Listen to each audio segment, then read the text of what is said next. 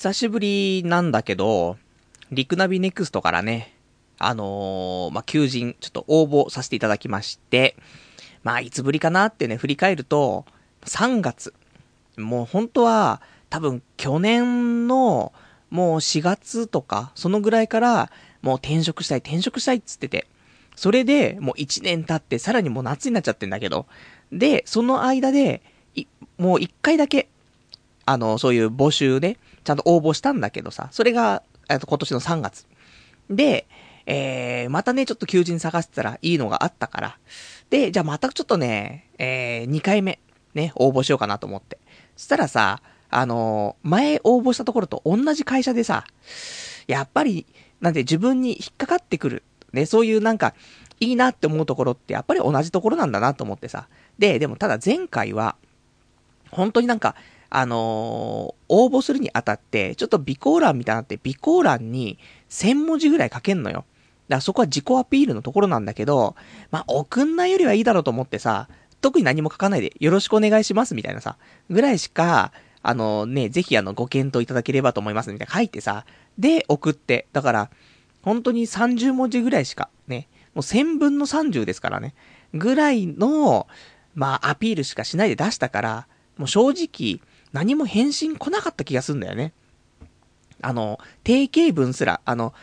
なんか応募受け付けましたぐらいでさ。だから、もう何の手応えもなかったんだけど。で、じゃあ今回リベンジだと。同じ会社だけど、まあいいじゃないと思ってさ。で、今回はちゃんと自己アピールじゃないけどさ、ちゃんと書いて、それで、ね、出せば、まあ、もしかしたらね、担当者は、いや、やべえ、またこいつ来たみたいなね。こいつキモいからちょっと落としたのに、みたいなさ、かもしれないのに、まあその辺はね、あのー、いいですよ。まあ、打たなきゃね、もう鉄砲を打たなきゃ当たりませんから、だからちょっと今回はね、えー、リベンジということで、ちゃんと自己アピールね、何分くらい考えたんだろうな。1時間、2時間、わかんないけどね。あのー、まあ、どこに応募したのっていうと、また結婚相談所なんだけどさ、結局、結婚相談所いいかなってずっと思ってて。だけど、来る客が、ね、本当に困ってて、いいやつなんだけど、やっぱりなんか積極性がないとかさ、本当に出会いがないとかさ、そういうので出会えなくて来るって人もいると思います。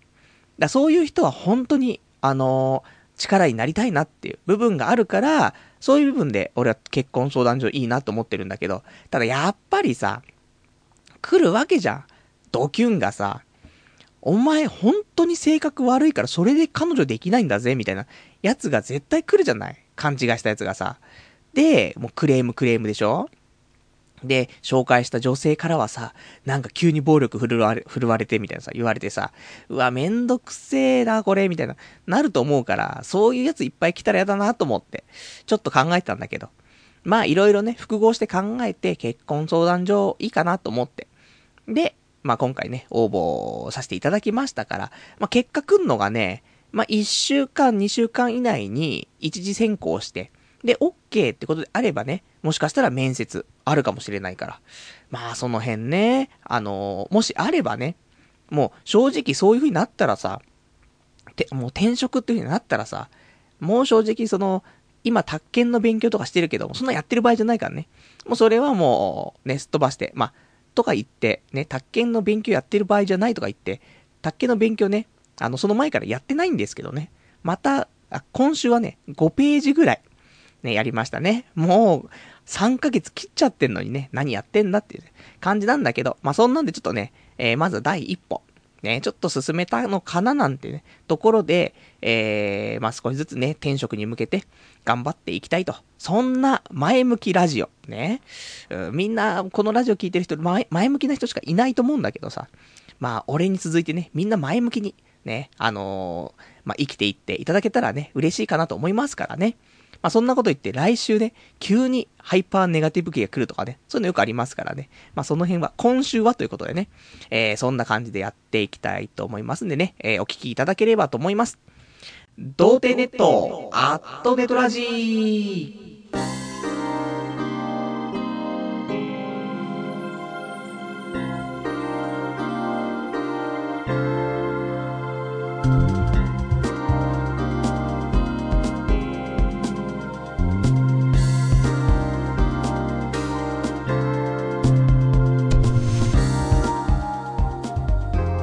改めまして、童貞ネットアットネットラジパーソナリティのバルです。こんばんは。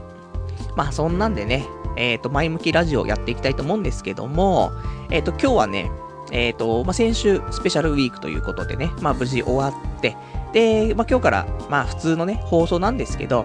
まあちゃんとね、やっていこうと。ね、今日からちゃんとやっていこうということで、まあ普通のね、今日喋りたいこともありますから、まあそれをちょっと喋って、で、後半コーナーやって、お別れのコーナーと、ね、ちゃんとやっていきたいと思いますからね。で、えっ、と、ちょっと後半にやるコーナーなんだけども、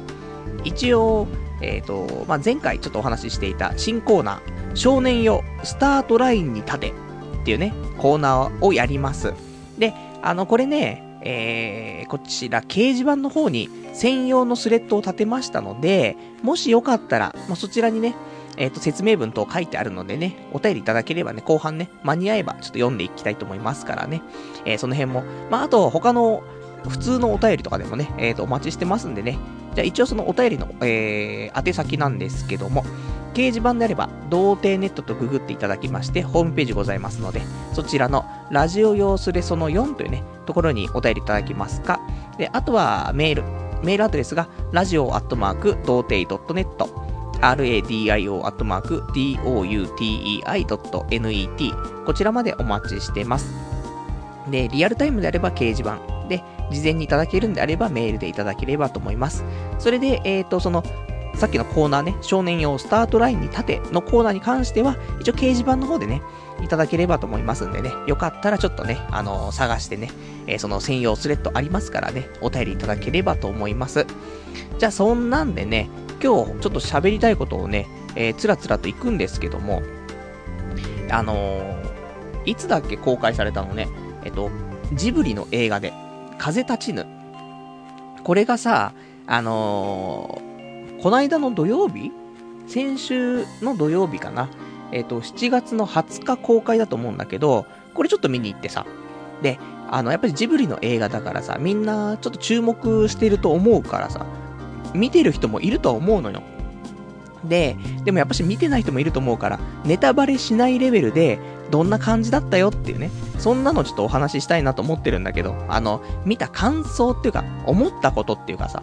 ちょっとそれを伝えたくてさ、まあ、今日そんな話もするんですけど、やっぱりね、あのジブリ、まああんま見ないんですよ。あの、ラピュタ、ナウシカ、まあこの辺好きなんだけど、で、魔女の宅急便は好き。で、あとは、最近やってた、あの、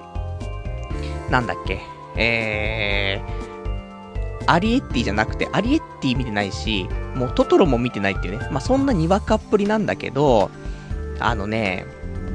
やっぱりね、えー、今回、まあ、この、ジブリの中でヒューマンドラマっていうのかな。その部類に入るか、そのファンタジーな感じじゃなくて、ちょっとヒューマンエッセンスありな感じなんだけど、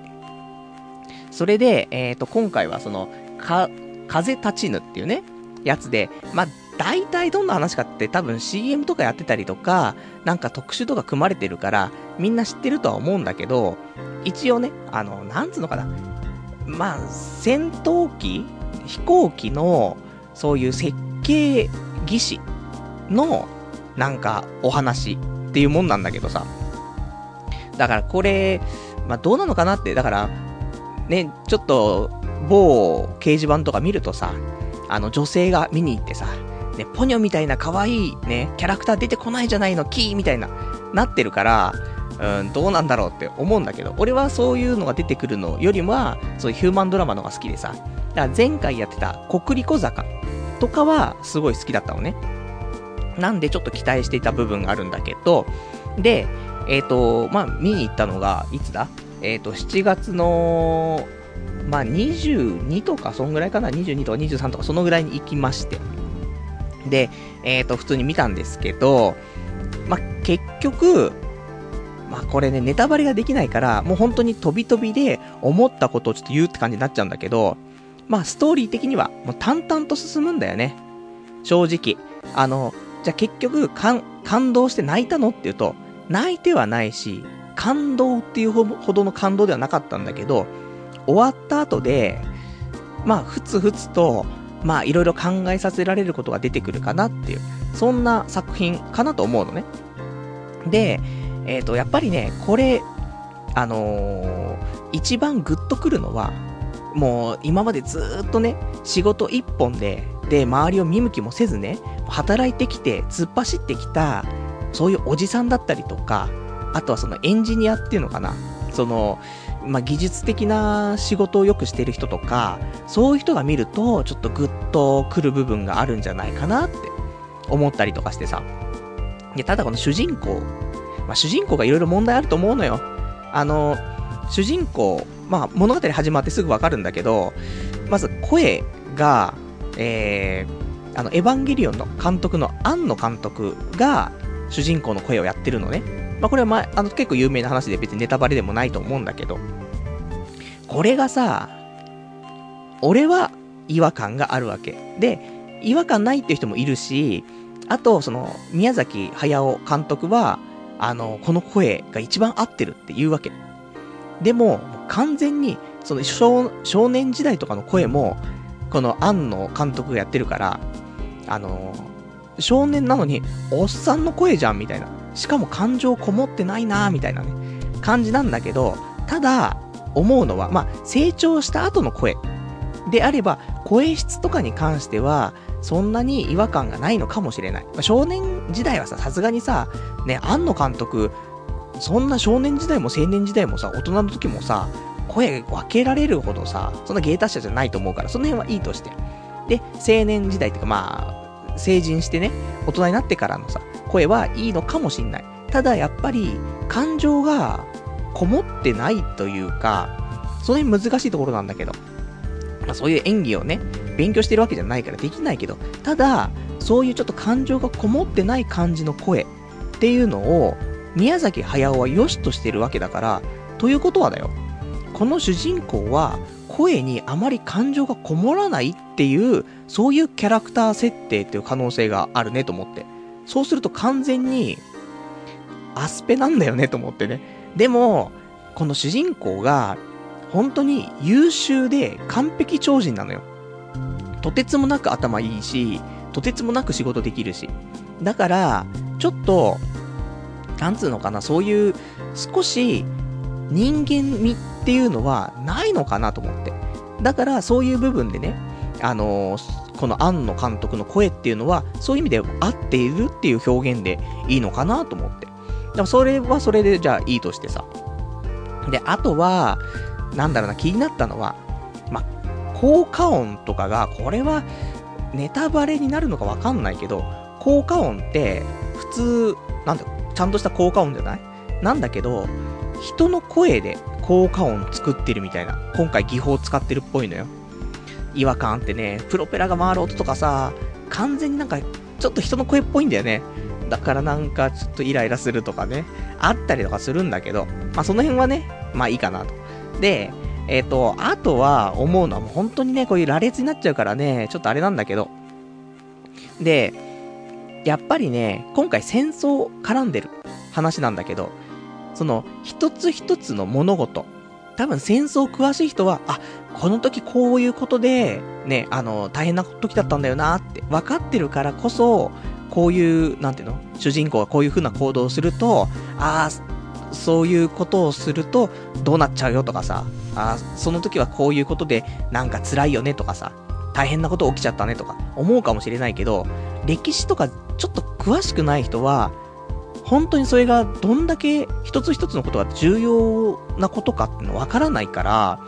本当に淡々と進んでいくの。だあ、なんか例えば何か失敗したとか成功したとか。でも、あ、失敗したんだ、成功したんだ、よかったねで、ね、残念だったねぐらいで終わっちゃうレベルなんだよね。背景がわかんないと。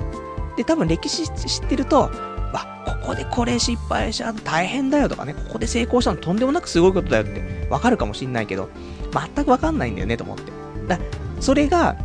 別にいいのか悪いのかわかんないけど、まあ普通に淡々と、でも、あの作品的に悪いってわけじゃなくて、普通に良くて、感動、まあその、泣いたりはしないけど、いい作品だなってちゃんと思えるような感じだから、さらに、やっぱりよく感じるためには、その、ちょうどその、戦前のさ、その、まあ戦争中の、ちょっとしたそういう、まあ飛行機作るところの、なんか時代背景とかね、分かってると、とてつもなく面白く感じるんじゃないかなと思うからさ。まあそういう人がね、ちょっと見に行くと、まあかなり印象は変わってくるんじゃないかなと思うんだけどさ。それで、あとは、あのー、まあヒロイン。まあヒロインが誰かっていうのはネタバレになるかもしれないから言わないけど、ヒロインが出てくるの。で、ヒロインは多分俺の中で、まあ今まで誰だったかな？結局、うーナンバーワンヒロイン、ジブリのね、ナンバーワンヒロインってなかなか決めらんないけど、今回のヒロインはナンバーワンだよね。もう、まあ、ジブリ顔ではあるの。ジブリ顔で、なんかそういう可愛いとかエロいとかさ、基本的にないと思うんだけど、なんでまあ可愛いはあるかもしれない。なんか、そういう性的な、ね、対象になるっていうものはないと思うんだけど、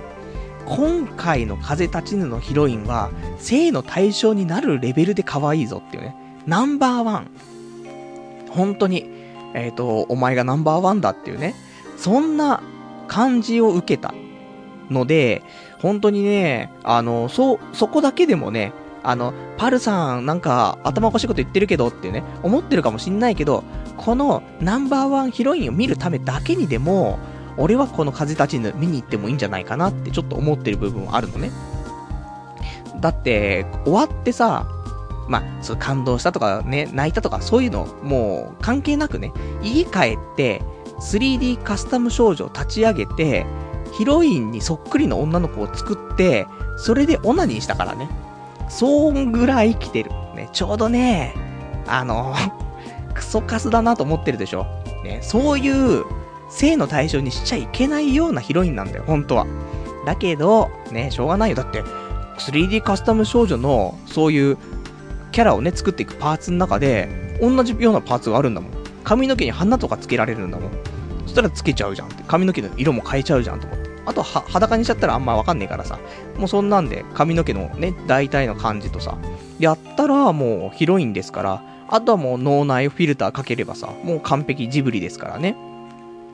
まあそんなんでね、あのー、俺もちょっと一発ね、そのヒロインとやったんですけども、いい、ね、いいセックスができたなと思って。で、まあ、まあ本当にクソなんだけど、その、そのぐらい、俺はもう、ちょっとヒロイン、もう一回見たいなって思っちゃって。で、あの、映画見に行ったね、まあ、数日後、えっと、原画展。え、原画展がね、池袋西部でやっていたので、これ見に行っちゃってね。それで、ね、ヒロインのなんか原画とかねえかなと思ってね、ちょっと見ちゃったんですけども。まあ、中の展示会、その、原画は、まあ、入るのに、これね、7月29日の月曜日までやってるから、明日までやってるね。で、えっ、ー、と、会場時間は午前10時から午後8時。で、入場は各、まあ、その、まあ、30分前ぐらいだね。までには入場してくださいねっていうことで、で、たまにね、ここの、その、西武池袋のこういう展示会みたいなやつって、最終日だけ5時で終わったりする部分があるから、もし明日行こうかなって思ってる人いたら、できれば4時くらいまでには行った方がいいかもしんない。それかちゃんと調べて行った方がいいと思うんだけど。まあ、ありますからね。あの、今夏休みだからさ、ね、ちょっと見ようかなって思ってた人いたらさ、風立ちぬ、まあ、昼間見てさ、で、夕方は、えっ、ー、と、こちら、あのー、何？西武池袋、西武ギャラリーね、えー、西武池袋本館、別館2階、こちらに行っていただいて、で、入場料は500円ですからね。えっ、ー、と、一般大学生。高校生以下は無料だから。だから高校生のみんなはね、あの、ぜひ、あの、昼間見たらさ、ちょっと、あのー、どっかファーストフードでご飯でも食べてね、その後、この原画展見に行くのはいいんじゃないかなと思って。ただ、この原画展、残念なのはね、すごくいいよ。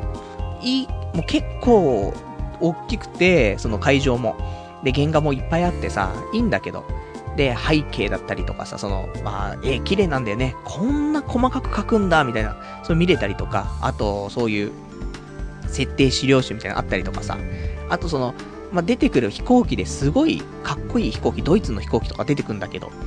もう圧巻な飛行機が出てくるわけよ。劇中にさ。で、それの原画とかも置いてあったりとかして、ああ、すげえなとか思って。なんだけど、悲しいのは、その、ヒロインの原画っていうのが、もう全然ない。多分、そのラフで書いてるような、あのー、その設定資料集的なものが2、3個と、あとちょっと大きな、なんだ、でも、その、会場の中の設備の一つみたいな、その壁に書かれている、印刷されてるぐらいのやつがちょっとみたいな感じで、俺が見たかったような、ね、一番ビクンとね、劇中に、もう、本当に、こんなに、ね、ジブリのヒロイン可愛いんだって、ナンバーワンだって思った瞬間の原画はさすがになくて。だからそこがね、ちょっと原画展悲しかったんですけども、まあそういうのがあるんでね、あの、ぜひちょっと興味持った方はね、あの、ちょっと行ってみると。ね、なかなかジブリでナンバーワンで可愛いぜってないからさ。で、その後にね、オナニーのその材料になるような、ね、そういうヒロインもなかなかいないから、ぜひちょっとね、行ってもらえるといいんじゃないかなと思って。で、やっぱりいろいろ思うのがさ、まあ、なんだろうな、もう本当に思ったこと思ったことって話になっちゃうからあれなんだけど、なんかね、あるシーンでさ、まあ、主人公がさ、その、新しく、その、まあ、働くところにね、まあ、し、なんで、新卒じゃないけど、なんかその、新人で入ってくるわけよ。でも入ってきてさ、すぐに仕事任されるんだけどさ、もう堂々としてるわけよ。それでさ、すぐに仕事もさ、完璧にこなすわけ。そういうの見るとさ、自分はさ、例えばだけど、全然違う会社とかにね、ちょっと助っ人に行ってきてくれとか言われてさ、助っ人に行って、で、すぐに、そこの職場の仕事を任されて、すぐに一人前に完璧にできるのかって考えると、いや、できないよね、と思って。そういうのを見てさ、なんかすげえなとか思ったりとかさ、なんか、ビクビクしてないなと思って、なんか堂々としてるなと思ってさ、そういうのもすごいなって思ったりとかして。だから、あの、そういう仕事とかにちょっと迷ってる人とか、やっぱりそういう仕事絡みで考えさせられる部分が多いから、その過去の仕事だったり、今の仕事だったり、未来の仕事だったりとか、そういうのも、あの、ちょっと見直せるっていう部分もあるからね、ちょ少し悩んでる人も、ちょっと見に行くと、もしかしたら、なんか仕事に対するきっかけとかもつかめるかもしれないなと思ってさ。まあそんな風にね、ちょっと思ったかなっていうところかな。まあそんなんだよね。やっぱちょ仕事だよねと思って、人間仕事だよねと思ってさ、まあそんな風にちょっとね、考えさせられたかなっていうね、そんな、えーと、ちょっとジブリの、えー、お話。もう全然具体例がないからさ、あのー、わけわからんかもしれんけど、一応ね、そんな話がちょっとしたかったかなっていうところ。で、あとね、ラジオネーム、ベルさん。えーと、じゃあちょっとね、お便りいただいてます。あのー、ジブリの関係ね、お便りいただいてます。ラ、えー、ラジオネームベルさんで、えー、お礼の、俺も話のネタに、えー、風立ちぬを見に行ってきたけど、正直つまらなかった。俺がジブリアニメに期待しているものとは違う。少なくても一般受けする娯楽作品ではなかったというね、お便りいただきましてありがとうございます。そうだね、あのー、ジブリに何を求めてるかっていう部分あると思うけど、基本的にそういうファンタジーなところだ、ポニョとかさ、そういうのを求めるのか、あとは俺はその国立小坂みたいな、ちょっとそのヒューマンドラマじゃないけどっていう部分、まあ、どっちかっていうのが多分多いと思うんだよね。で、俺はそういうポニョとかっていうよりは、そのヒューマンドラマ的なものの方が好きだから、だから今回ちょっとね、期待はしてたんだけど、やっぱね、国立小坂の方が良すぎたっていう部分があるんだよね。あんまみんな、ね、国立小坂良かったよとかっていう声も聞かないけど、俺はすごく良くてさ。ただそれって、学生時代とか、まあ学生運動とかの話みたいな感じだからさ、国立小坂は。だから俺の精神年齢がね、あの、学生で止まってるから、そこが一番ピンポイントで来るわけなんだけど、ただ、やっぱりちょっと年齢いってたりとか、その精神的にやっぱ大人だなとかっていう、仕事だなっていう感じの人は、もしかしたら今回の、あの、風立ちぬの方がいいかと思います。で、ただやっぱり、あの、家族で見に行ったりとか、子供と見に行ったりする作品ではないからね、そこはね、なんか映画館もちゃんと表示してたよね。あの、こちらのね、あの作品は子供向けのね、作品ではございませんってね、あの、そういうの書いてあったからさ。まあそういうのはね、いろいろと、ただ、やっぱり、ものはさ、そういう映画ってさ、大の大人がいっぱい集まってさ、それで作ってるもんだからさ、何かしらメッセージあるからさ、そういうの読み取ってね、で、あのー、ちょっと、そういうの自分の中で消化していくっていうのもね、いいのかななんてね、思ったりはしますね。あとは、ラジオネーム、えー、846番さん。えっ、ー、と、変に感情を込めた声よりも良かったよ。素人だし、もちろん被写体も素人なんだからというね、お答えいただきましてありがとうございます。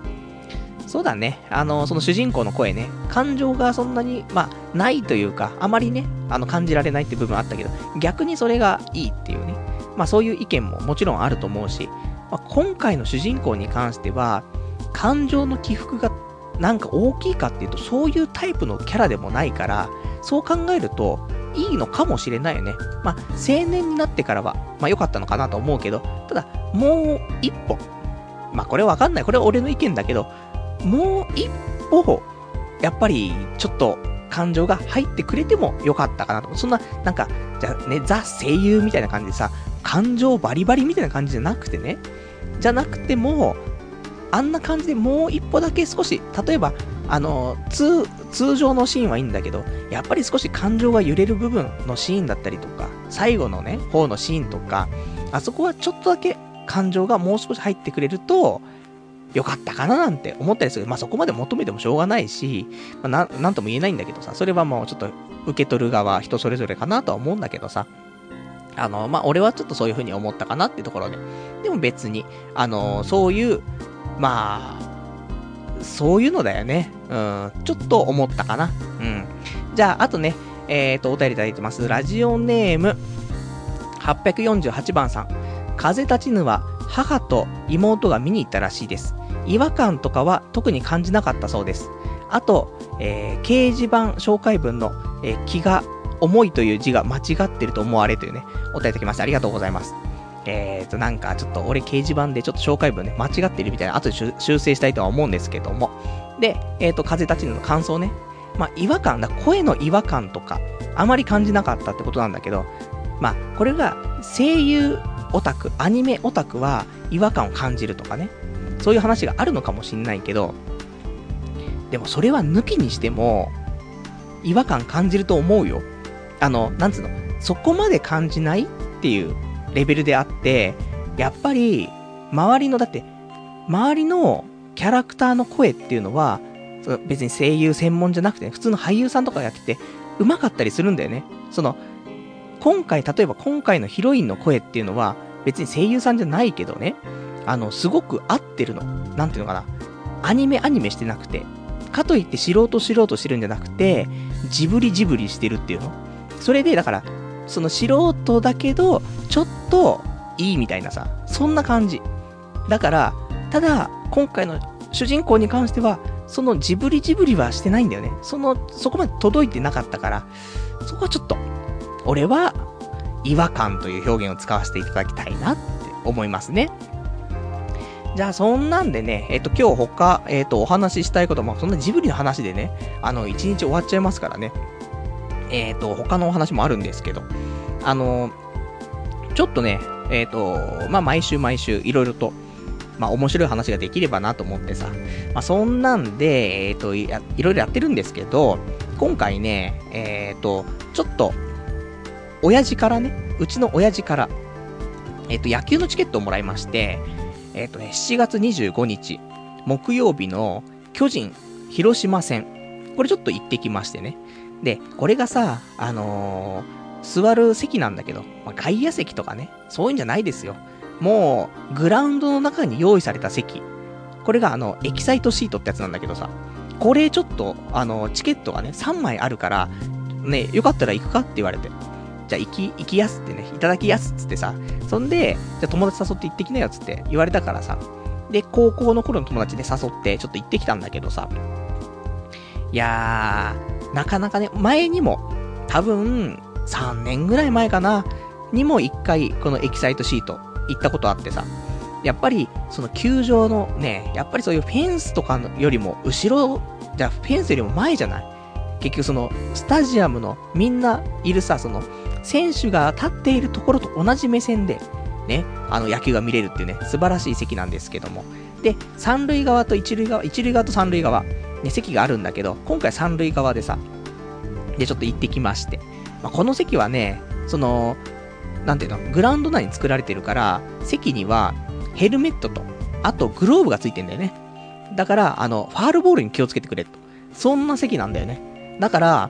あの、まあ、ビールとかね、持って、それで、あの、席座ったりするんだけどさ、なんかビールもおちおち飲んでらんないんだよね。ちょっと緊張しつつ。で、なんだかんだで、野球って見に行くとさ、眠くなんだよね、意外と。あの、テレビで見ててもちろん眠くなる時もあると思うけど、球場に行ってみても、野球って結構眠くなるんだよなって思うんだけど、さすがにエキサイトシートだと、もうエキサイトしてるから、ちょっとね、眠くはならないんだよね。ただ、もうブルっちゃう。いや、なんかつまみとか食いながらね。でも、やばいやばい、怖い怖いみたいなね、なってるからさ。で、まあ、あまりね、最近、野球見てないわけよ。だから、巨人どんな選手いたかなとか、広島どんな選手いたかなとかって、そんな感じなんだけどさ。ただ、この日の、あの、先発は、広島が前田健太、前健だったから、完全当たりだよねと思って。セリーグナンバーワンと言っても過言ではないマイケンの投球が見れると。それでちょっとね、テンション上がったんですけれども。で、あとビールの値段もね、なんかこの日は半額デーみたいにやっててさ、通常800円のところは400円とか言ってね、さらにテンション上がったんだけどさ、てか、通常800円でもうボリすぎじゃねみたいなね、感じなんだけどさ、まあそんなんで、で、多分ね、あのー、俺が調べた限りなんだけど、このエキサイトシート、えー、まあ、俺は、ちょっと、ただでね、ちょっと、親父からもらっちゃったけど、買うと、多分6500円ぐらいするのかな。ね、それで、まあちょっと行ってきましたけどもね、まあ富豪ですからね、僕もね、もう富豪はやっぱしこういうのに惜しみなくね、お金を使いたいというところで、ね、それでまあ、絶対これもらったチケットじゃなかったら行かないよねって、6500円高くね？みたいなね、話なんだけど、まあいいでしょう。ね。まあ3年に1回ぐらいね、そんな贅沢してもね、いいかなと思うんだけど。まあそんなんでさ、ちょっと行ってきてさ。で、あの、お弁当とかもさ、まあ本当だったらね、東京ドーム弁当みたいなの売ってるから、それでも買おうかなと思ったんだけど、なんかね、いろいろ、今、お弁当多いね。なんか10種類、20種類ぐらいあってさ、どれにしようか迷っちゃったんだけどさ、結局、まあ僕もね、富豪ですからね、あの、今半、ね、浅草今半のすき焼き弁当、えー、お値段2000円なりをね、ちょっと買ってね、食べちゃいましてね。まあ、なんかちょっと10%オフになるね、変なチケットがあって、それも使って1800円ですけども、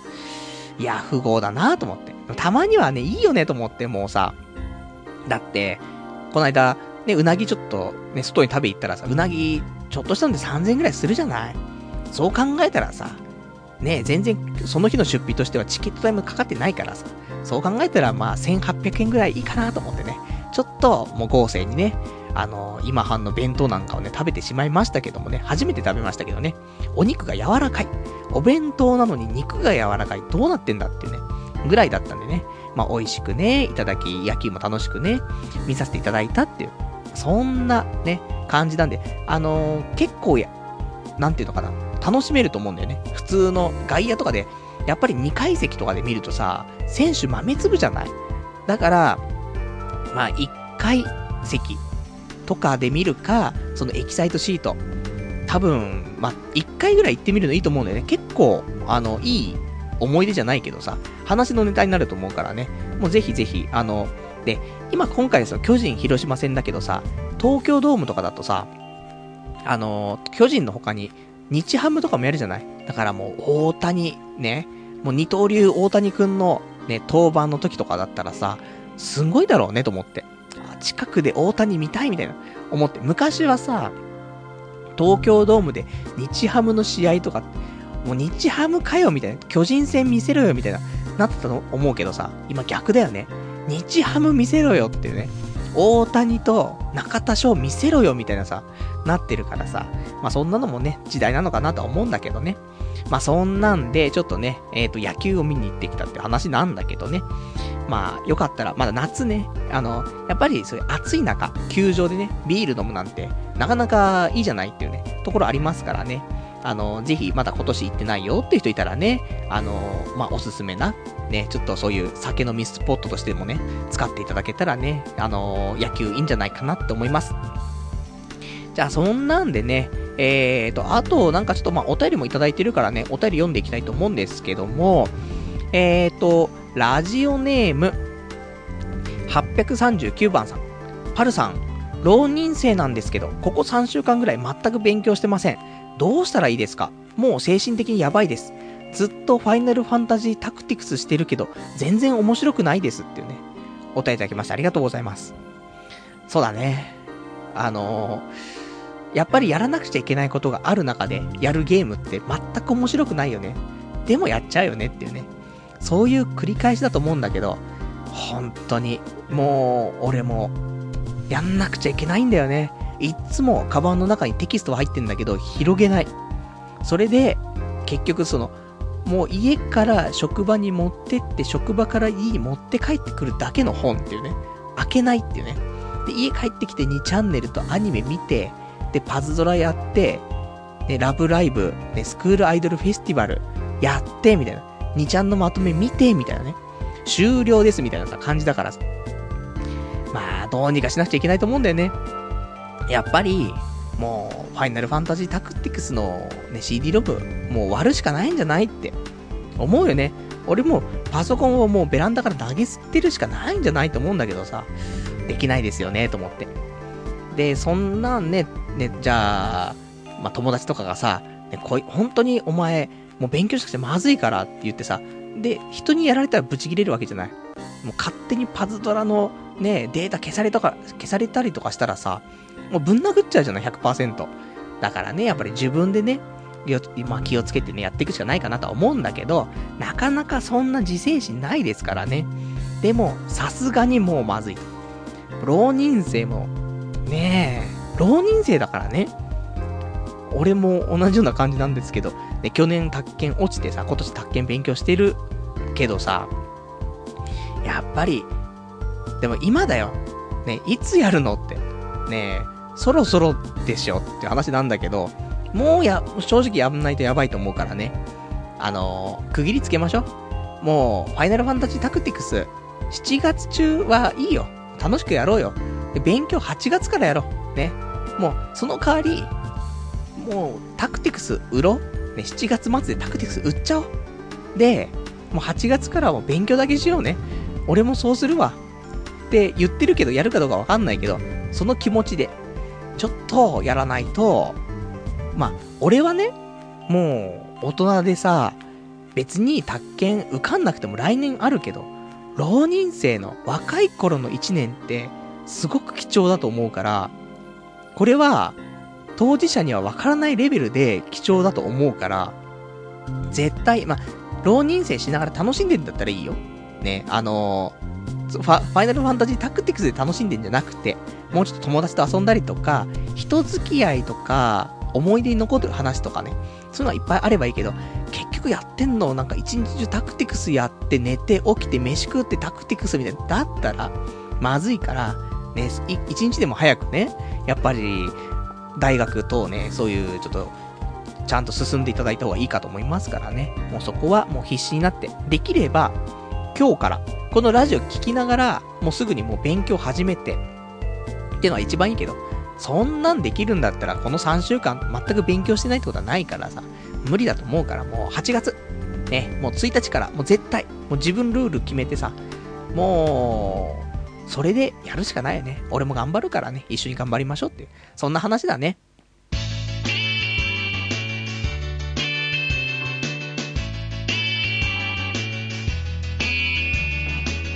童貞ネット、アット、ネトラジ。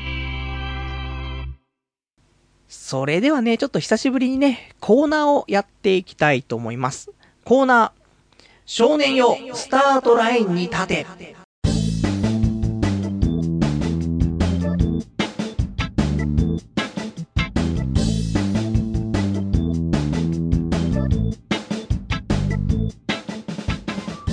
こちらのコーナーね、やっていきたいと思います。えっ、ー、とね、えー、このコーナーね、何なのって、まあ、このまずタイトルからなんだけども、まあ、あの、少年よ、大使を抱けをね、パクって、ね、あの、つけたっていう、ちょっと安易な話なんですけども。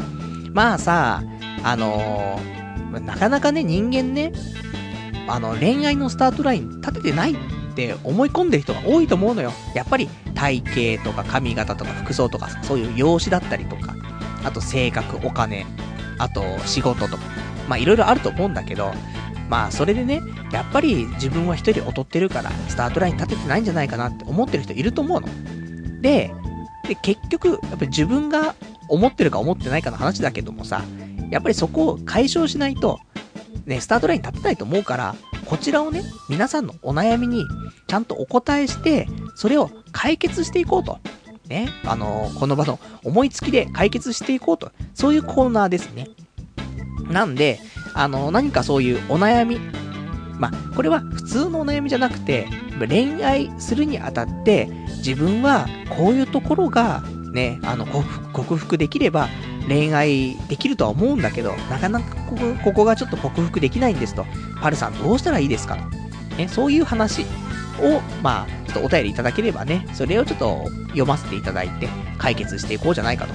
まあ、正直無責任ですけども、ね、あの、ちゃんと考えてお答えを出すんじゃなくてね、その場でね、思ったことを言うっていうね、話なんで、まあ、あまりね、よ、よろしくないかもしれないけども、まあ、この場ではね、ちゃんと真面目にね、真摯にお答えしたいなとは思っていますから、まあ、そんなね、お便りいただけたらと思います。で、今回ね、えっ、ー、と、こちらのコーナーを、まあ、初めてね、ちょっとやらせていただきますから、で、これをやっていきつつ、で、みんながスタートライン立てたらだよ。したらみんなもう恋愛に向かっていけるわけだから、その時には、えっ、ー、と、ちょっと恋愛のコーナーね、えー、恋人を作ろう大作戦。これを、まあ、並行してね、コーナーやっていきますから、ね、みんな頑張ってスタートラインに立って、で、恋人を作っていこうと。ね、そういう、もう、今年はね、ちゃんと、ね、そういうコーナーもやっていこうかなと思ってますから。まあそんなんでちょっとね、じゃあ、まあ、例えば、どんな感じでね、いただければいいのかっていうのあると思うからね。あの、あれですよ。太っているんですがどうすればいいでしょうか言われたら、ね、デブは痩せろで終わっちゃいますからね。まあでもそんなことないですよ。ちゃんと、あの、こういう風にね、あの、いつも大盛りで食べてるものを大盛りにしないで、で、あと、ちょっとマラソンしようかっていうね、話ですから、あと、完食はしないでっていうね。で、夜は炭水化物は抜こうかって。そのぐらいで、多分大体、痩せると思いますからね。そんな風にちゃんと現実的なアドバイスもできますからね。ねデブは痩せろだよね。済ましたりはしませんから、そんな冷たいことは言いませんからね。まあそんな、えこんなで、じゃあちょっとね、お便りいただいてるから、えっ、ー、と、読んでいきたいと思います。えー、ラジオネーム、羊がいる水族館さん。えー、何年も前に言われた理不尽なことを未だにネチネチと根に持っています。いい加減忘れたいのですが、どうしたらいいでしょうかえー、これちなみに、えー、女性から言われたということですね。で、え、今でも、その女と付き合いがあるのですが、何年も前に言われたことを根に持っているせいで、今もその女を許すことができませんというね、答えいただきましてありがとうございます。まあこういう、ちょっと、まあ心が狭いと言ったらあれですけども、そういうも、もっとおおらかな気持ちを持てばね、もっと恋愛に対してまっすぐになっていけるんじゃないか、スタートラインに立てるんじゃないか、どうしたらいいですかって話かと思うんだけど、俺思うんだよね。あのー、無理じゃねって。この、もうさ、人に言われた、すんごい理不尽なこと、嫌なことってさ、ずっと根に持っちゃうじゃん。だから、これ、女性から言われてるっていうから、まあそれは大変だと思うんだけど、俺あの、昔、ね、居酒屋っていうかその、なんていうの、飲み屋のマスターに、ね、あの、いろいろと罵倒されたことがありましたけど、その時の、なんつうのかな、もうその時の話もずっと根に持ってるから、未だに思い出すから、もうそれで気分悪くなるから、未だに全然気分悪くなるし、だから、うん、無理だよねと思って、それがさらに女性に言われたことであればさ、それでさらに、今でも付き合いがあって、っていうことであればさ、もう許せないよね。で、許せる人は許せる人でいると思うんだよね。あの、もうしょうがないなって思えて、で、あの許せて、普通に付き合える。まあ、少しもしかしたらしこりが残ってるかもしれないけど、まあ、目をつぶれるぐらいの、そんな残り方で済む場合もあると思うんだよね。でも、もう何年も前に言われたことを未だに根に持っちゃうってことは、それだけのことを言われたってことだし、もしかしたらその言った人も、ね、そんな気なくて言ったかもしれないし、あのー、そんなに傷つけてるとは思ってないかもしれないけど、ただそいつは、今後も付き合っていく上でもしかしたらそういう自分に対してそんぐらい傷つけることを言う可能性があるからね。そういうやつなんだよね。だから、やっぱり人によってあると思うんだけどさ、こいつはそういうつもりで言ったんじゃないんだろうなって。だけどちょっと傷ついちゃったなっていうので引きずるのはあると思うけど、でもそれって、そいつが悪いわけ、悪いことをしたけども、そういうやつじゃないんだっての分かってるから、多分時間が経てば、消えていくと思うのよ。多少は。で、後で笑い話になれば一番いいとは思うんだけど、そうじゃなくてさ、こいつは、やっぱり、そういうのをね、なんていうの根本に持ってるやつ、だと思うんだよね。だからこそ、やっぱりこっちも、ネチネチと、根に持っちゃうと思うんだよね。だからもう無理だよねと思って。だからそういうやつは、もう、無理だよ。しょうがないね。だから、ここは、その、自分が心が狭いとかってわけじゃなくて、そいつともあんま付き合わなくていいんじゃないって、俺は思っちゃうのが正直なところだよね。やだもん、またそんな、ね、傷つけることをさ、言うやつ。なんかその、人の心もわからないようなやつとさ、付き合ってきたくないからさ、もう少し配慮のできるというか、そういうやつと付き合っていく方がいいんじゃないかなと思うから、俺は、ね、あの、もういい加減忘れたいからね、どうしたらいいでしょうかって話だけど、これ忘れらんないからさ、まあ、あとはその女の顔をなるべく、まあ、なんかまあ、会わないようにしてね、まあでも、仕事とかでね、会っちゃうんであれば、まあもうずっと会っちゃうんだろうけどさ、だから、もうしょうがないよね。もう直接言うしかないんじゃない？もう本当は忘れた方がいいけど、忘れるっていうかもう、もうどっかにね、押し込んだ方がいいと思うけど、どうせ忘れらんないからさ。だけど、もうどうにかしたいということであれば、もう直接、酒の席とかでもいいから、前に、こういう風に言われて、俺もすんごい傷ついたんだよね、つって。で、そいつを、ね、俺、自分がどんだけ傷ついたかってことを伝えて、そいつに同じ傷を負わせて、で、あのー、いいんじゃないですか？そ、それにすることによって、少し心が晴れることもあるでしょうよ。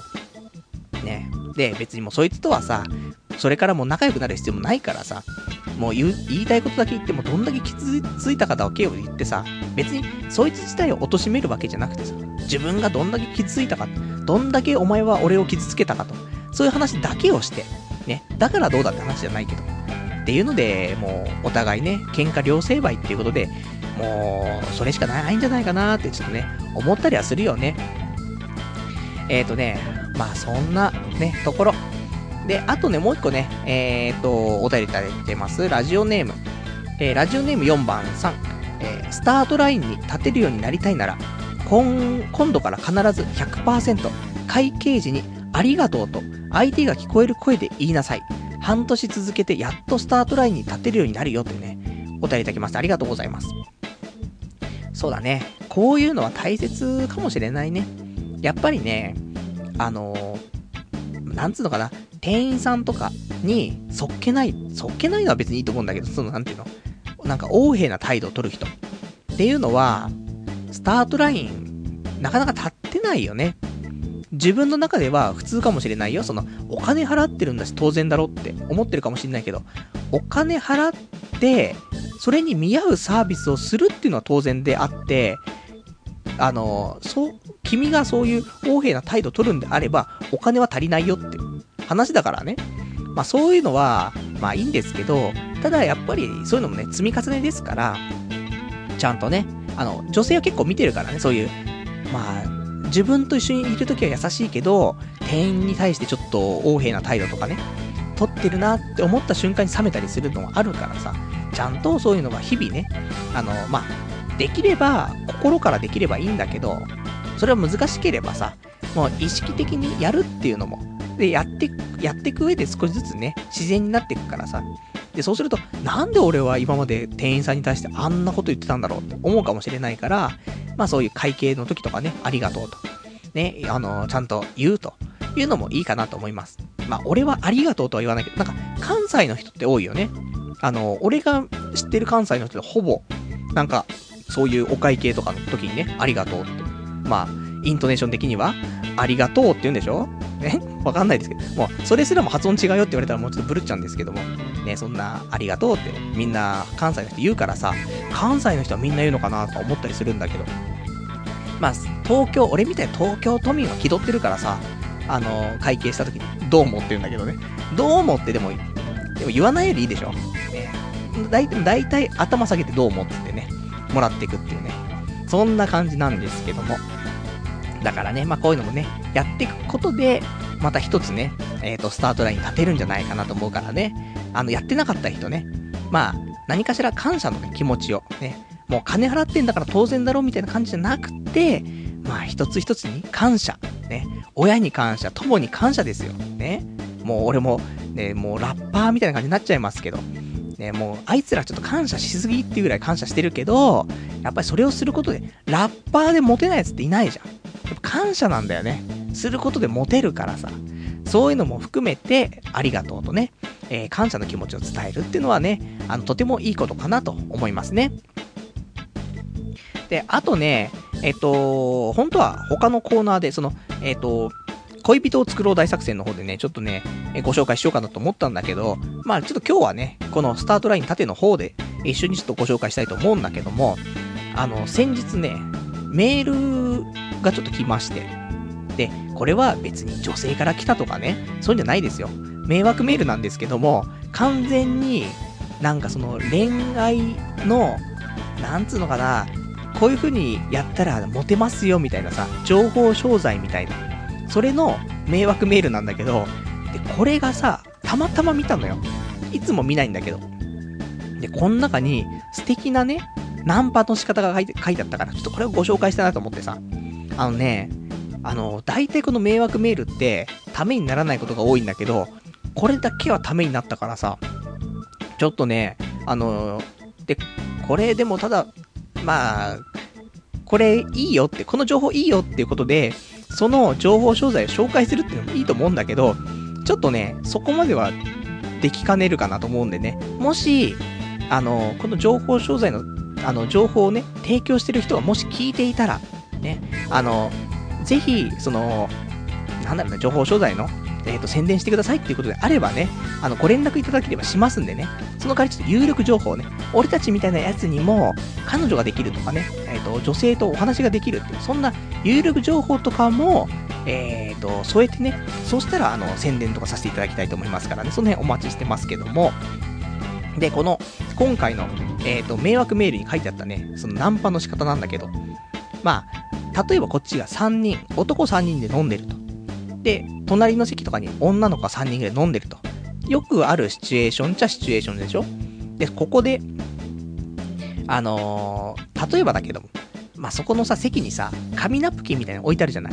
で、そこに、あのー、まあ、男3人で、ちょっと、例えば、猫をね、描くとか、まあ、動物描こうぜって話にして、じゃあ、ね、何するって猫にしようってさ、誰が一番絵うまいかみたいな。話をして、俺のがうめえよ、俺のがうめえよってさ、猫を3人で描くと。ね、一つの紙ナプキン書いた方がいいらしいんだけども。で、書いて、で、3人書いたはいいけど、誰がうまいっていうのはなかなか判断しかねるじゃない。その3人の中だけだと。なので、隣にいる女性たちに、すいませんと。今、3人で、ちょっともう、誰が一番猫の絵うまいかね、競争してたんだけど、ちょっと自分たちじゃ順位つけられないから、ちょっと見てもらってもいいですかと。そういう風にお話をして、で、ね、これがああだ、これがああだ、ね、ギャハハ、ギャハハと。で、なって、え、そんなこと言うんだったら、ね、ちょっとね、あの、書いてもらってもいいですか？ってね、書いてもらって、それで、さらにギャハハ、ギャハハになって、で、もう、ウェイ、ウェイっつって、で、なんかうまくいくみたいな、ね、あるみたいなんだけど、でもこれって、すごいなって思うんだよね。全然ありだと思う。普通にナンパとか声かけるんって無理だけど、なんだかんだで、そういう絵とか描いたりとかして、順位つけるとか、そういうので、ちょっと客観的な意見が欲しいからちょっと聞いてもいいですかと。いう話で話して盛り上がったりとかして、で、その後にちょっと乾杯とかしたりとかすればどんどん盛り上がるし、お礼でね、その、見てもらったお礼で、じゃあちょっと俺たちね、一杯ずつおごるよみたいな。なったらもうウェイですからね。ウェイがなんだかわかんないけども、ね、もうリア充はみんなウェイっつってるからね。それだけで、ね、もう何でもできますから。だそんな、たまにはそういう迷惑メールにも、こういう有力情報がありますから、だからね、だ俺正直、ナンパっていうことは、もう一生できないなと思うし、やりたいと思わなかったけど、こういう感じの、だ飲み屋で知らない人と話すっていう部分。これはナンパなのかっていうとちょっと微妙なところなんだけども、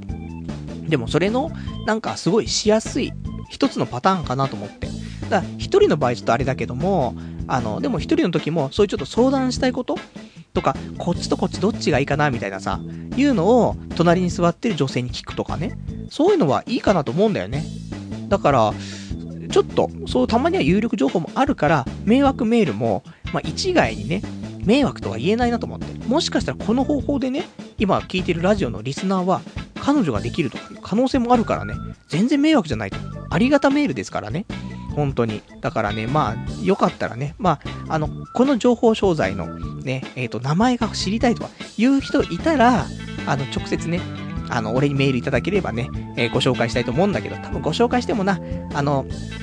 メールでいただいて、ね、それをね、あの、お送り返したとしてもね、そのメール多分迷惑メールホルダーいっちゃうと思うんですけども、まあ、そこから探してもらってね、あの、ご登録いただければね、あの、なかなかいい情報がたまには、こうやって転がっていますよっていうね、そんな話だね。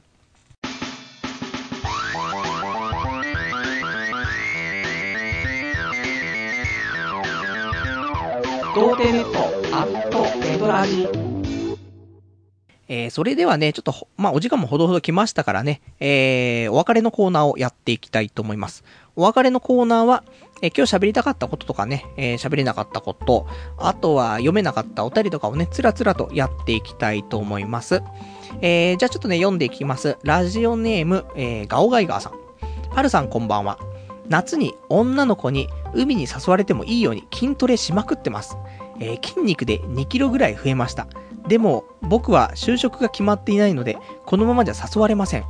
来年から働くという現実を直視できないのですが、パルさんはどういったモチベーションで今まで仕事をしてきたのでしょうか？教えてください。というね、お答えいただきましてありがとうございます。うん、やっぱりね、夏だからね、いつ誘われてもいいように筋トレしてるってとてもいいことだよね。最近もう俺も、それすらも意識しなくなって、筋トレしなかったらさ、体重増えて増えてさ、あのこの間ちょっとダイエットするって話してたんだけど、今62キロの体脂肪19%がなっていくから、さすがにやばいなと思って。俺も、ね、もう7月末になっちゃって、もうもしかしたら海誘われないかもしれないけど、誘われてもいいように、俺もちょっと筋トレね、ちょっとしまくろうかなと思うんだけどさ。でもね、やっぱり筋トレしていくら筋肉ついたとしてもですよ。やっぱり就職が決まっていないと誘われないよね。やっぱり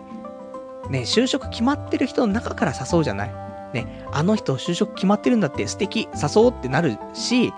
あとは、普通に考えても、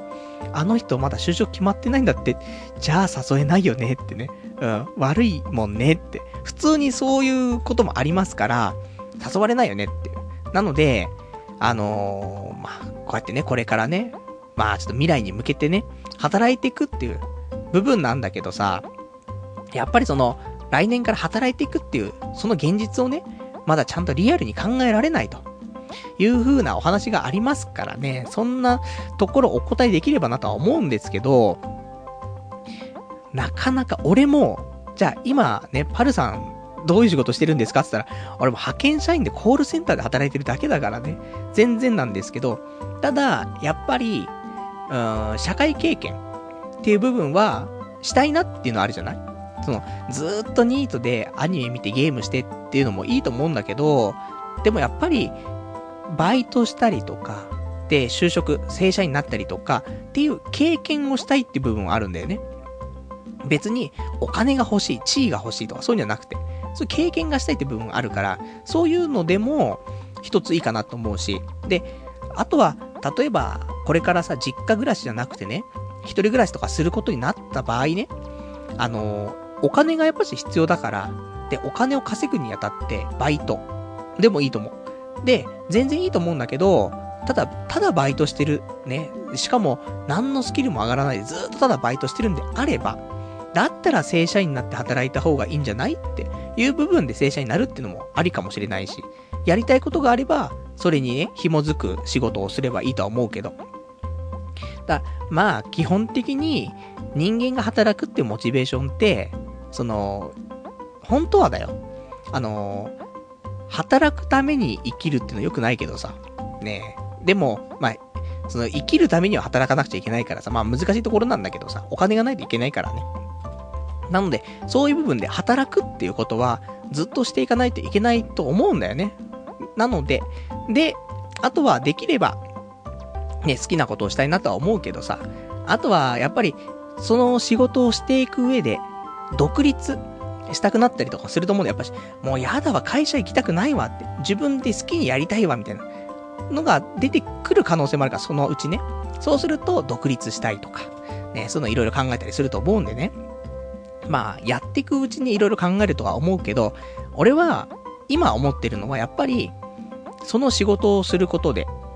まあ、1年2年経った時に、独立できるか。まあ、これが、その、独立っていうのは起業するっていう考えもあるし、あとは、その、なんだろうな、例えばヘッドハンティングじゃないけどさ、っていうのもあったりとかするし、まあ、いろいろあるとは思うんだけど、まあ、その、スキル、ちゃんとある程度技術になったりとか、そういうのになる仕事の方がいいかなと思って。でももちろん営業職っていうのも、営業って結局逆に言うとどこでも通じるからさ、営業に入って、で、やってみて、で、ただどういう業界の方がいいなっていう風に思ったら、その業界にね、入って、で、あの、営業の、その、今まで培ったね、力をね、発揮するってのもいいと思うし、例えば俺みたいに、結婚相談所だったらわかんないけどさ、結婚相談所で働いてさ、で、それをね、元に独立して、で、自分で結婚相談所を開くっていうのもいいと思うし。で、あとは、あの、元何々っていう肩書きっていうのもいいかなと思うんだよ。例えば、あの、今さ、そのパチンコのさ、あの、パチスロの動画上げてるさ、シーサっているけどさ、シーサって、もともと、あの、パチンコ店の店長なんだよね。だから、元パチンコ店店長シーサっていう名前になるわけ。だから、元何々って結構大きいなと思って。なので、例えば俺がだよ。ね、元結婚相談所相談員パルみたいになったらさ、なんかこの人に恋愛話聞いたら、なんか解決しそうじゃないみたいな、あるかもしんないから、そういう、あの、名前をもらうためだけでもね、なんか就職するとか仕事するってのもいいかなって思ったりとか、最近してるかなってところなんで、まあ深く考えずにね、あの筋トレをしまくればね、あの、そのうち、あの、肉体労働系のね、仕事が待ってるかと思いますからね。まあでもね、夏だからね、7月末で就職決まってないってことだからね、もうそろそろ決めないと、精神的にもね、あの、結構、よろしくないかなと思いますからね。筋トレはちょっとほどほどにしつつね、えー、またちょっと就職活動をね、頑張っていただくのがいいんじゃないかななんてね、思いますね。じゃあ、あとね、えっ、ー、と、お便りいただいてます。えー、ラジオネーム、851番さん。えー、パルさん、迷惑メールの情報すげえって思っちゃうってことは相当参ってますね。冷静に考えてくださいよ。見ず知らずの、えー、男たちに絵見せられても普通は引いた感じでわかりませんとか、ちょっとやめてもらえますかとか、えー、一周されるに決まってるじゃないですか。逆の立場で考えたら、せっかく友達と楽しく飲んでいるのに声かけられたら興ざめしませんか？私にはいい案とは思いませんねってね、お便りいただきましてありがとうございます。まあ、これはね、まあ、その場の雰囲気ともあるよ。その、だ、誰に対してもってわけじゃなくて、なんていうのかな。例えばさ、行きつけのバーってあるじゃない？俺はないけど、ね、人は結構あるらしいんですけど、その時って、結構、なんていうのかな、店、店に来ている人、知らない人と喋ったりするのは結構普通らしいの。俺は全くそれがわかんないから、俺も、俺もパズドラしてんだから話しかけんじゃねえよかもしんないけど、ただ、やっぱりちょっと複数の人では、なんか飲んでたりするときとか、あと、これがなんか、すごい盛り上がってるところで話しかけたらあれだけど、普通にまったり飲んでるところでね、あの、話しかけるんであればね、俺はいいかなと。で、それで、向こうが嫌だなっていう感じがあったら、全然それは引けばいいけど、ちょっとだから、例えば、ちょっと順番決められないんで決めて、ね、ちょっとあの、選んでもらってもいいですかつって。で、ノリノリだったらの、ノリノリにすればいいし、なんか、そんな雰囲気じゃねえって感じだったら、ちょっと順位だけつけてもらって、あ、ありがとうございますってね。で、おとなしく飲めばいいし。その辺はいいかなと思うんだけど、俺は一つ。でも、やっぱり飲みに行って、なんだろうな、隣の席と盛り上がるっていうことは多分あるんだよね。で、それのきっかけって、実際何なのっていうと、よくわかんなかったりするけど、こういうのが一つのきっかけっていうのは、もちろん俺はあるかなと思うの。まあ、ちゃんとこれ、あの、大前提としてちゃんと空気読むっていうのはありますよ。ね、誰でも彼でもね、いいってわけじゃないからで、すごい楽しく盛り上がってそうで、水差したら悪いって部分がちゃんとあれば、その辺はちゃんと配慮しますけど、そうじゃなくてね、まあ、その辺もいけるんじゃないかなっていうのを感じた時には、俺は結構いい手法かなとは思うんだよね。まあ、これは、あの、実際に俺がやるかどうかわかんないですけど、まあ、普通にね、あの、こういうのもありなんじゃないかなってちょっと思ったところだからね。まあこれはもうちょっと人それぞれなんでね、あの、試す試さないはあなた次第ですだけど、まあ行き過ぎないようにね、これもね、あの、みんな、もしやるときはね、あの、やっぱりこういう風に思う人も絶対いるから、ね、普通に楽しく飲んでんね、お前も話しかけてくんじゃねえよって思う人絶対いるから、そこは、察して、ね、あのー、そんなにグイグイ行かないでね、ちょっとね、えっ、ー、と、お話だけして、聞いて、で、順位だけつけてもらって終わりにするっていうね、ことで、その辺は、まあ、まあその辺はね、わかんないよね。人それぞれだからね、なんとも言えないけど。まあ、いろいろとね、考えて試行錯誤しながらね、女性とはね、ちょっと絡んでいきたいなとはね、思いますね。で、あとね、えっ、ー、と、今日他喋りたかったことなんだけども、他ね、えー、まあ、最近、まあ、体の調子悪いって話するけど、今週の体悪かったこと。左目の下まぶたに出来物ができて、なんかね、もう、目、ね、パチパチするたびになんかゴロゴロするみたいな感じだったんだけど、まあ、仕事中にね、えー、この出来物潰れてね、えー、目の中に海がね、広がるっていうね、最悪だったんですけど。で、まあそれもね、あの、ちゃんと眼科行ってね、えー、特に問題なしということで目薬だけもらって終わったりとか、あともう一個今週の、えー、体の不調は、右足がめちゃくちゃ痛い。なぜか。ずっと痛いんだよね。もう、何日か、5日ぐらい痛いんだけどね、歩くたびに痛いんだよね、と思って。そんなの、ね、現在継続中でございます。まあ、そんなんだったりとか、あとは、えー、そうだな。あ、そうそう。あと、今、これ知ってる人も多いかもしんないけど、今、これあんまり拡散しない方がいいと思うんだけど、今週金曜日の昼間ぐらいから、結構2チャンネルにも貼り付いてて、あの、知ってる人いたらあれなんだけど、新潟の方で、なんだろうな、まあ、うーん、表現が難しいけど、新潟の方で一人、えっ、ー、と、男性が、まあ、軟禁されていると。まあ、軟禁って表現もあれなんだけど、で、えー、自殺しちゃうかもっていう話がね、ちょっとあって。で、これ今現在継続中の、ちょっと話になってるんだけど、で、まあ、いろいろとね、あの、いろんな人の協力とかを得て、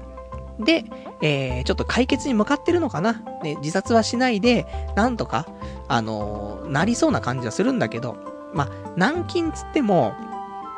そんな監禁されてるわけじゃない。まあ、ゆるい感じなんだけど、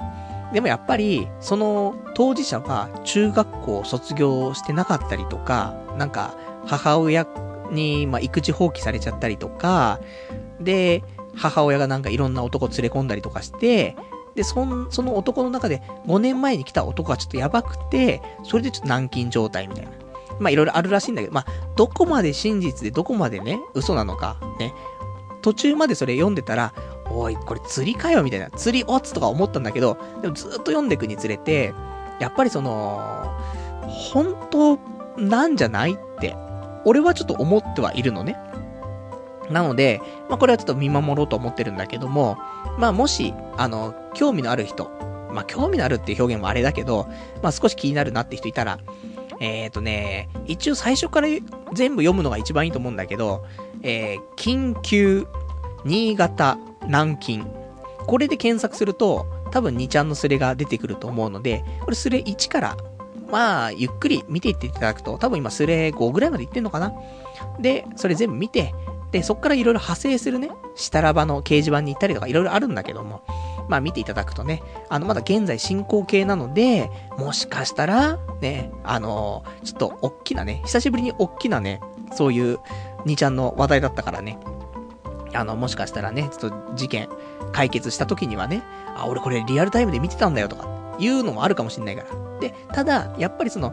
なるべく、その、騒ぎ立てないで、拡散とかしないで、まあ、生還する、ロムるっていう感じでね、見ていただいた方が、今回はもういいんじゃないかなっていうところに来てるからね、もし興味ある人、えー、緊急、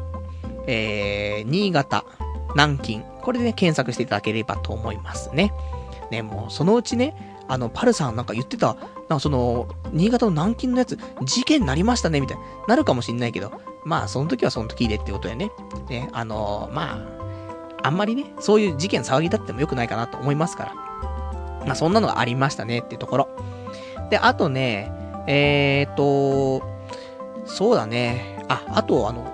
童貞ネットのホームページの方、あの、募金募ってるんですけども、ね、あの、パル頑張ってるから、あの、ちょっと、お金をね、差し上げてもいいかなと。生活費の足しにしてくださいと。ね、それか、このラジオのね、制作費の足しにしてくださいということで、えーと、今までは Amazon ギフトカード、Amazon ギフト券の方を、えー、いただければってことを言ってたんですけども、えー、これからは iTune ギフトカード、ね、こちらも送れるようになっております。で、これあの、ホームページの右側のちょっと下の方にね、えー、童貞ネットの募金っていうのありますから、こちらに Amazon ギフト券はこちら、えー、iTune ギフトカードはこちらというね、リンクがありますので、これを押していただくと、えっ、ー、と、送れるようになっております。で、宛先、ね、これはあの、メールで送れるようになってるんだけど、メールの宛先はいつもの、ラジオアットマーク、童貞 .net、こちらまでね、いただければと思いますんでね、もしよければね、パル毎週頑張ってるからということでね、制作費足しにしてくれというのがあればいただけたらね、嬉しいかななんてね、ちょっと思っておりますね。少し、あの、皆さんに言われて、掲示板、あの、ホームページの方ね、少しずつ、あの、見やすくはなってるのかなと思うんだけどさ、まあまあ、あの、少しずつですけども、頑張っていきたいと。そんな感じだね。じゃあ、あとね、いただいてるお便りをね、読んでいこうと思います。えーと、ラジオネーム、えー、ラジオネームがどれかしら。えーとね、ちょっとお待ちくださいよ。ラジオネーム843番さん。37歳なのですが、恋人もできず、仕事もうまくいかず、この先どうしたらいいかわかりません。結婚はしたいのですが、人との付き合い方もわかりません。もう絶望です。どうすればいいですかというお便りいただきましてありがとうございます。これでさ、俺もさ、大丈夫とは言えないんだよね。っていうのは、俺が、まだ32歳だからね。俺が38歳とかだったら、ね、こうやってラジオやってればだよ。大丈夫だよって言えるんだけどさ、だって俺も38年間ちゃんと生きてきたから、あと1年は大丈夫だよって言えるんだけど、何分私のは若輩者だからね、大丈夫とは言えないんだけど、でも、どうにかしようよっていう話でさ、今回、そのコーナーでね、少年よスタートラインに立てとね、あと、まあ、そこから派生の、えー、恋人を作ろう大作戦。この二つやっていくからさ、このコーナーで、なんとかさ、なんか、うまくやっていけるように頑張りましょうよっていうね。そういうことしかちょっと言えないんだけどさ。だから、あの、ラジオネーム843番さんはね、あの、自分のどこが悪いかとか、こういうところを直したらスタートライン立てるんじゃないかなとか、ただ、これ直し方わかんねえよとかってあればね、ぜひこの、あの、少年よスタートライン縦のコーナーにお便りいただいて、そしたら、あの、一応、ね、その場で判断して喋るから、もしかしたらめちゃくちゃなこと言うかもしれないけど、少しずつね、それで改善していって、で、スタートライン立ったらさ、そこからだからさ、そんでみんなでさ、恋人作っていこうよって。もし、たまにはね、こうやって、あのー、迷惑メールからのね、情報をみんなに発信して、こんなんでもいいんじゃないのって、そんなね、あの、ブレブレな感じもあるかもしれないけど、それでも、やっぱり、俺たちは本当に無策だからさ、わかんないんだよね。女性とどういう風に知り合ったらいいんだとか、声かけたらいいんだってわかんないから、だこういう情報でも、一つのきっかけになる可能性はあるからね。で、もしかしたら、ね、その情報を知ってる知ってないで、あの、その時やってればとかね、そういう風に対応してればって出てくる可能性も、まあ、ないとは言い切れないから、だから、ね、もしかしたらだって女の子の方から、そういうパターン来るかもしんないじゃん。だからそういう、例えば女の子の方で絵をね、3人ぐらいで描いてて、で、ちょっとなんか選べないんで選んでもらっていいですかつって、こっちに来る可能性もあるじゃん。ということは、もしかしてって、あの情報商材で得た知識を俺たちに使っているんではって。そうしたら盛り上がっていけばさ、で、こっちで盛り上がってあげたら、向こう盛り上がってくれた。ね。そしたら、あ、じゃあちょっとね、そういう、まあ、彼氏彼女が欲しいとかそういう話じゃないかもしれないけど、楽しくね、ちょっと一緒に飲みたいのかなっていう風に思えるじゃない。この知識があったことでね。それが分からなかったら、やべえ、女からこんなの来た、壺を買わされるとかね。そういう風に思っちゃう可能性もあるから、まあ、もちろん壺を買わされる可能性も結構高いんですけど、だから、まあそういうのでね、少しずつ俺たちも、こういう恋愛に対する知識をつけていってさ、で、37歳ということでね、まあなかなか、まあ辛いとは思いますけど、恋人もできないし、仕事もうまくいかないと、あると思うけど、まあ、このコーナーで、俺も頑張ってちょっとね、あの、仕事もね、転職したりとか、恋人もね、できれば、このコーナーでみんなと一緒にね、作っていけたらと思うからね、まあ、一緒にちょっと、今年っていうかね、今年から来年にかけて、1年ぐらい考えてさ、ちょっと頑張りましょうって。ね。そんな感じだから、まあちょっと、気長にっていう風には言えないけどもさ。まあまあ、ちょっとこのコーナーでやってるうちはね、ちょっと一緒に頑張っていけたらと思うからね、あの、これからもこのラジオ聞いていただいて、で、まあお互いね、まあ切磋琢磨して、ね、高め合ってさ、まあ幸せに近づいていこうよっていう、そういうことですから。まあこの時点で俺はもう何も解決策は言えないけど、まあ、これからみんなで頑張っていこうぜって。で、そのためのコーナーは用意したぜっていうね、ところですから、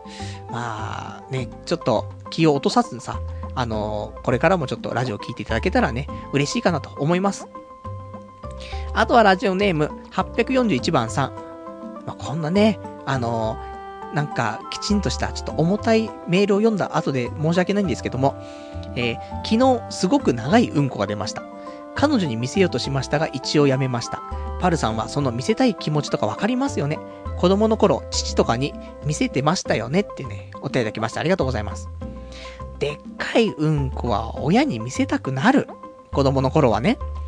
でも、大人になってからは見せたいとは思わないからって。まこれが匂いとかも大丈夫だったらいいよ。だけどさ、結構匂いのきついものじゃないですか、うんこって。基本的に。そう考えて、それをさ、でかいからっていうだけで見せらんないよね、今はね。だって臭いもん。だから彼女にはちょっと見せらんないと思うけど、子供の無邪気な心としては、でっかいうんこが出たら、そりゃ見せますよね。でっかいうんこ出たつってね。まあそれはもうはしゃいで、もうトイレから飛び出すと思いますけども、だってもう正直、もうチンコが勃起してる状態も親に見せてたからね。うん。もうタオルをかけて、すごいっしょ、すごいっしょ、つってね。それで親に見せてましたから、父親にも母親にもね。そんなんですから、やっぱりちょっと、なんかでっかいもの、ね、チンコだったりとか、うんこだったりとか、そういうのがちょっとね、いつもよりすごいことになってると、見せたくなっちゃうっていうのが、やっぱり子供ですからね。なので今回、彼女にね、見せようとしたけど、一応やめたっていうことでね、もうこれはやめて正解だと思うんだけど、ただこれで、彼女に見せし、見て、見せてしまった時にだよ、彼女が、す、すごい大きいうんこみたいな、なって、体がプルプル震えてきたら、完全にスカトロのね、毛がありますからね。だから、どうなのかな？彼女がスカトロに目覚めちゃってもいいのであれば見せるのはいいと思うけど、目覚めさせたくないんであればね、あのー、見せない方が、俺はいいんじゃないかなと。急にうんこ食い始める可能性もあるからね。だから、見せない方がいいんじゃないかなこんな立派なね、黒光りしたうんこ見たことないわ、つってね。うん、そんなんなったら、やっぱりよろしくないと思うから、もしかしたらでも、スカトロ好きだったらいいよ。ね、お互いに。じゃなければね、あの、これからもね、見せない方がいいんじゃないかなって思いますね。じゃあ、あとね、えっ、ー、と、お便り、お便りいただいているので、えー、読んでいきたいと思いますけども、えっ、ー、と、先週ね、あの銭湯に行ったって話をしたんですけども、えー、そのお話、えー、ラジオネーム、坂友えりさん。えー、僕は川かむりくんなので、えー、銭湯に行ったら勝手に戻る息子の皮を、皮を剥いたり、えー、戻ったりの工房で忙しくなると思います。っていうね、お便りいただきます。ありがとうございます。そうだね、僕は、あの、ズル向け赤チンポなんでね、あの、別にその皮をね、剥いたりうんぬんとかないんだけど、そうか、川かむりくんの場合は、銭湯行った時も、まあ、そこ見えもあるからね、火星方形であればさ、ちょっと剥いとけばさ、そのままなってる状態もあるでしょ？で、少し経つと自動的にね、戻っていくからさ。これを、もう、脱衣所のところで、ちょっとムキってして、ムキってして、俺は、チンコ向けてるんだぜにして、お風呂の中入っていって、で、体洗いつつ、やべえ、ちょっと戻ってきちゃったっつってね、またムキムキってさせてた。でもあれだよ、チンコそうやってムキムキしたりとかしてると、刺激しちゃって、チンコ勃起する可能性があるからね。だからもうそこは見え張らないで、もう皮かむりくんで、で、ちゃんと、あの、体洗う時にだけね、ちゃんと皮剥いて、洗ってあげればもうそれでいいんじゃないかなと思って。ね、剥いたり、ね、戻ったりの繰り返ししなくてもね、いいんじゃないかなと思うから。その辺はね、あの、下手にチンコを刺激するとね、あの、もうどうしようもない、逆に大惨事になる可能性があるから。やっぱ怖いでしょ銭湯で一人でいる男がさ、チンコ勃起してたらさ、ちょっと恐怖でしかないからさ。だチンコはなるべく触んないように、もう洗う時だけにしましょう。ね。あのー、息子の皮をね、剥いたり戻したりはしなくていいんじゃないかなと思いますからね。あの、それだけ今度、もし銭湯行くことがあったらね、気をつけていただければと思います。じゃあ、あとね、えっ、ー、と、こちらの方がお便りいただいているんでね、他お便り読んでいきたいと思うんですけども、えっ、ー、と、ラジオネーム、えー、ラジオネーム、動画公職太郎さん。えー、パルさんこんばんは。240回のラジオを聞きました。えー、アナルは指入れて洗うでしょ。えー、俺は座って股を広げて、アナルを全開にして指入れて洗うよ。パルさんは立ったまま洗うと、えー、言いますが、アナルは、アナルが閉まって洗いにくいんじゃないですかというね、お便りいただきました。ありがとうございます。まあ、その先週の銭湯の話ですけども、あの、銭湯で体洗うときにね、みんなケツどうやって洗うのって話で。ケツの穴ってどうやって洗ってるって話なんだけど、俺は、ね、ボディーソープとかつけて、ちょっと入り口付近ね、少し指、ね、あの、ほじるぐらいでね、アナルに少し指入れて洗うんですけども、まあ、みんなどうなのかなと思ったんだけど、ね、こちらお手いただいた動画公職太郎さんは、アナル指入れて洗うと。ね。こうやって、股広げて、で、アナル洗えばいけるのかでもいけなくねみたいな。だって、難しくね？みたいなさ、あの、だって穴はさ、椅子座ってたら椅子の方についてんじゃない？だから結構腰で座るような感じで、で、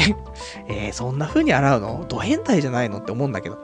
わかんない。でも、俺は立っていつも洗うのは、まあ、いつも風呂がね、その、ユニットバスでシャワーだからさ、